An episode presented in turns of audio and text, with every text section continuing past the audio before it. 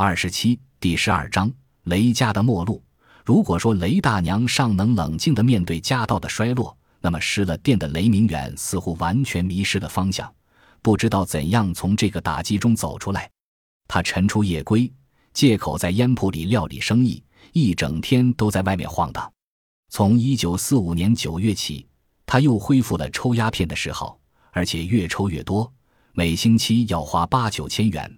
这样一月就有三四万元的额外开销，成为家里的一大负担。当时一担米四万多元，在成都一石米大约是二百八十斤，也就是说，每个月他抽鸦片就花费了二百多斤米。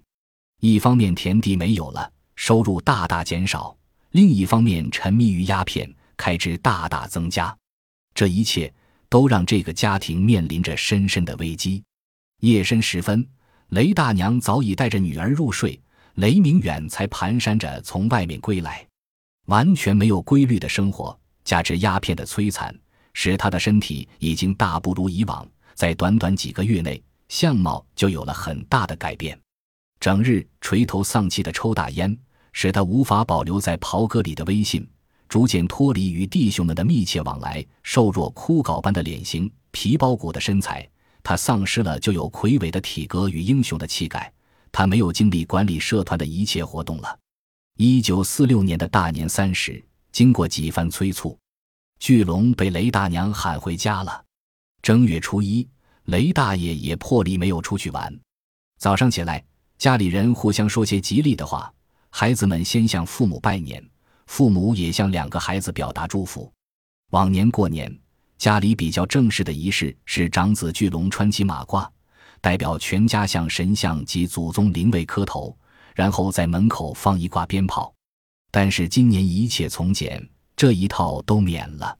但是雷明远却把烟具带回家里，躺在床上抽。巨龙和淑英兄妹乘机劝说他，轮番讲吸食鸦片的坏处，要他把家业再撑起来，把烟铺关了，经营别的生意。淑英对继父说。你看你身体多坏了，这都是烟害的。设若把烟戒了，身体恢复了原状，又有了气力，大家过得高高兴兴的，多好呢！不知是因为过年呢，还是确实觉得妓女的话有道理。今天的雷明远变得和蔼起来了，也微笑说自己以后一定要戒烟。雷大娘听了他这番表态，非常高兴，一家人吃了一顿愉快的年饭。正月初三。过去这天是袍哥兄弟拜访雷家的日子，今年既然不宴请宾客了，所以清静不少。不过雷明远还是摆了一桌席，请的是抽大烟的朋友和客人。从这可以看出，要他戒掉鸦片，恐怕是非常困难的。雷明远大年初一对家人的许诺，简直就是过眼云烟。正月初五过完，他马上就恢复了他的惯例，每天又在烟馆里耗着。仿佛也已忘记自己曾经说过想戒鸦片的话，而且吸食量越来越大。等过完正月十五，家里甚至没有了菜钱，雷明远只是零零星星的给一点，夫妻俩终于大吵起来。气愤不已的雷大娘哭嚷着要去砸他的大烟盘子。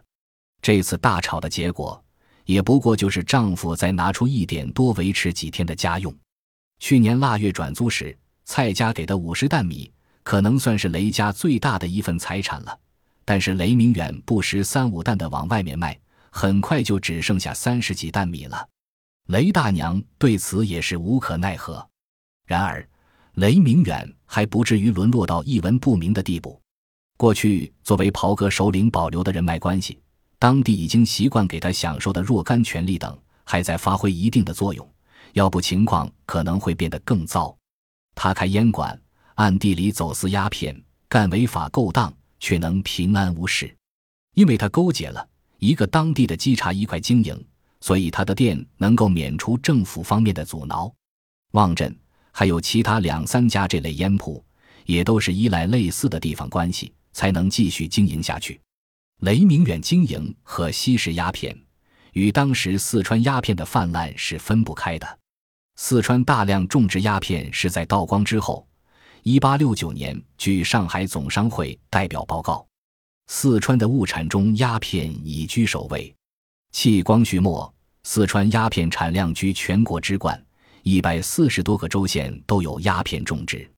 一九零六年，全川产二十三点八万担，当时全国产量约五十八点四八万担，川省占百分之四十点七。鸦片亩产一般在五十两左右，那么鸦片种植占有川省耕地约七百六十一点六万亩，相当于全川一点零二亿亩耕地的百分之七点四。鸦片成为清末川省出口商品的最大宗。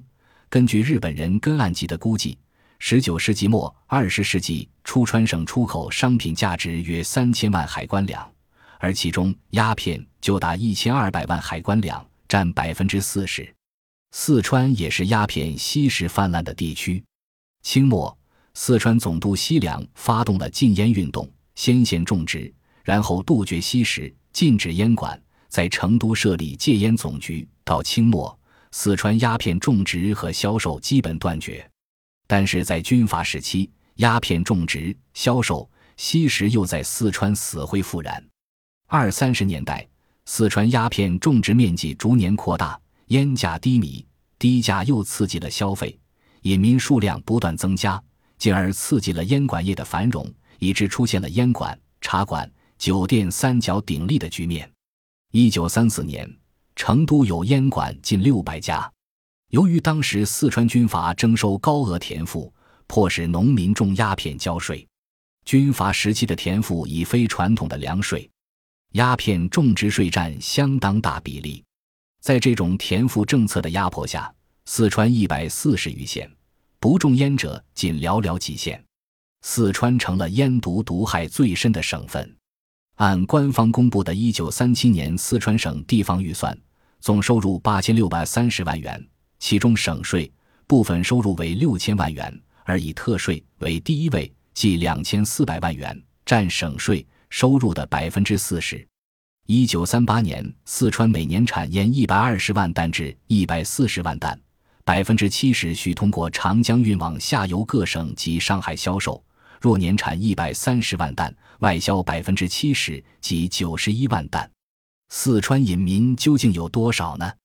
据四川禁烟善后督办公署文件记载，四川隐民在防区时期约占全省人口幺幺九，即每十九个人之中有一个人抽大烟。这一时期，四川有人口六千多万，所以估计全省隐民达三百一十万人之多，真可谓鸦片极盛。大范围吸食鸦片的结果，造成四川各地烟馆林立，在各县各乡，哪怕是极小的地方，即使没有旅店、饭馆，也有烟馆。如果外地旅客到偏僻乡间，夜间找不到旅店时，可以在烟馆借宿；白天找不到饭馆时，也可以在烟馆吃饭，可见四川烟馆比旅店、饭店还要多。据估计，这个时期四川的烟馆数量超过五万家，直接从业人员多达二十万人，加上烟灯、烟盒、烟具制作、鸦片贩运等劳动力，从业人数可达三十万人。一九三四年，刘湘任四川省主席兼绥靖主任，又兼禁烟督办，禁止各军在地方参与种烟。拟禁绝鸦片计划，实行了禁种、禁运、禁吸三大政策，宣称将从一九三五年起至一九四零年止，在此六年之中把鸦片完全禁绝。到一九四零年，四川省政府宣布四川已经禁绝鸦片。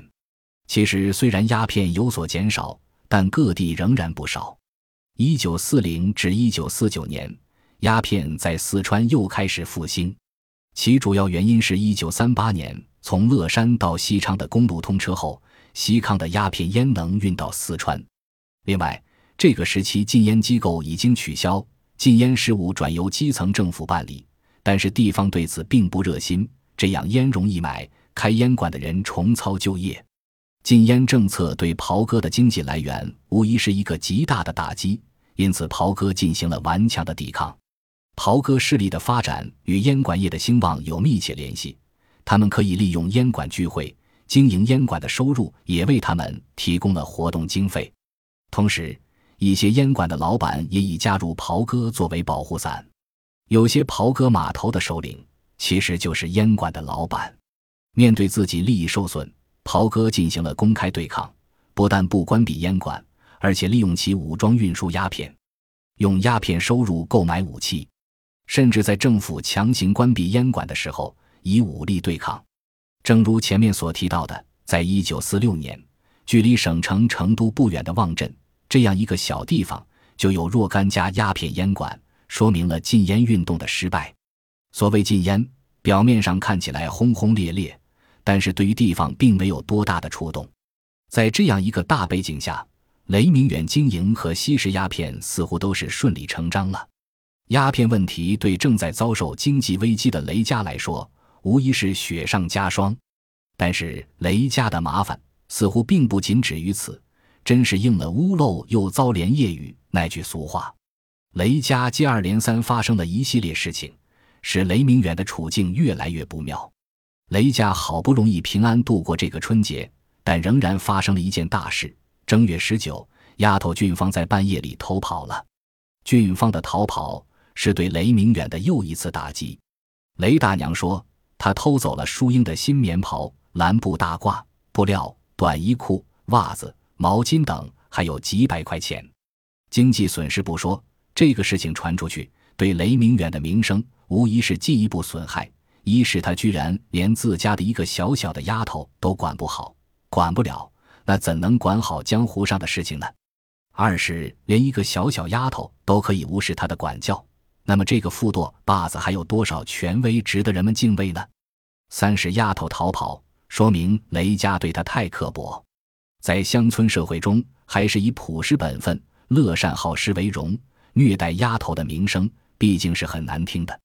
这还不仅是雷家的事，甚至牵涉到地方袍哥的名望和体面。袍哥多把子童念生听说这事，也觉得非同小可，很是恼怒。富多把子家中丫头居然会给人拐跑了，这还了得？这些事情传出去，其他宫口的人会怎样想？兄弟们以后还怎样在江湖上混呢？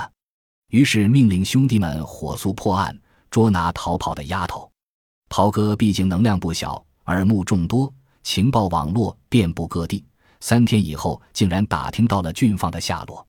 兄弟们报告，俊芳现藏在巨望镇五百里左右的一处山区。带俊芳逃走的老李也是袍哥中人。老李的哥哥在地方上当稽查，相当有势力。童念生听到这个老李的背景，才感觉到要处理这个案子比想象中复杂的多。本集播放完毕，感谢您的收听，喜欢请订阅加关注，主页有更多精彩内容。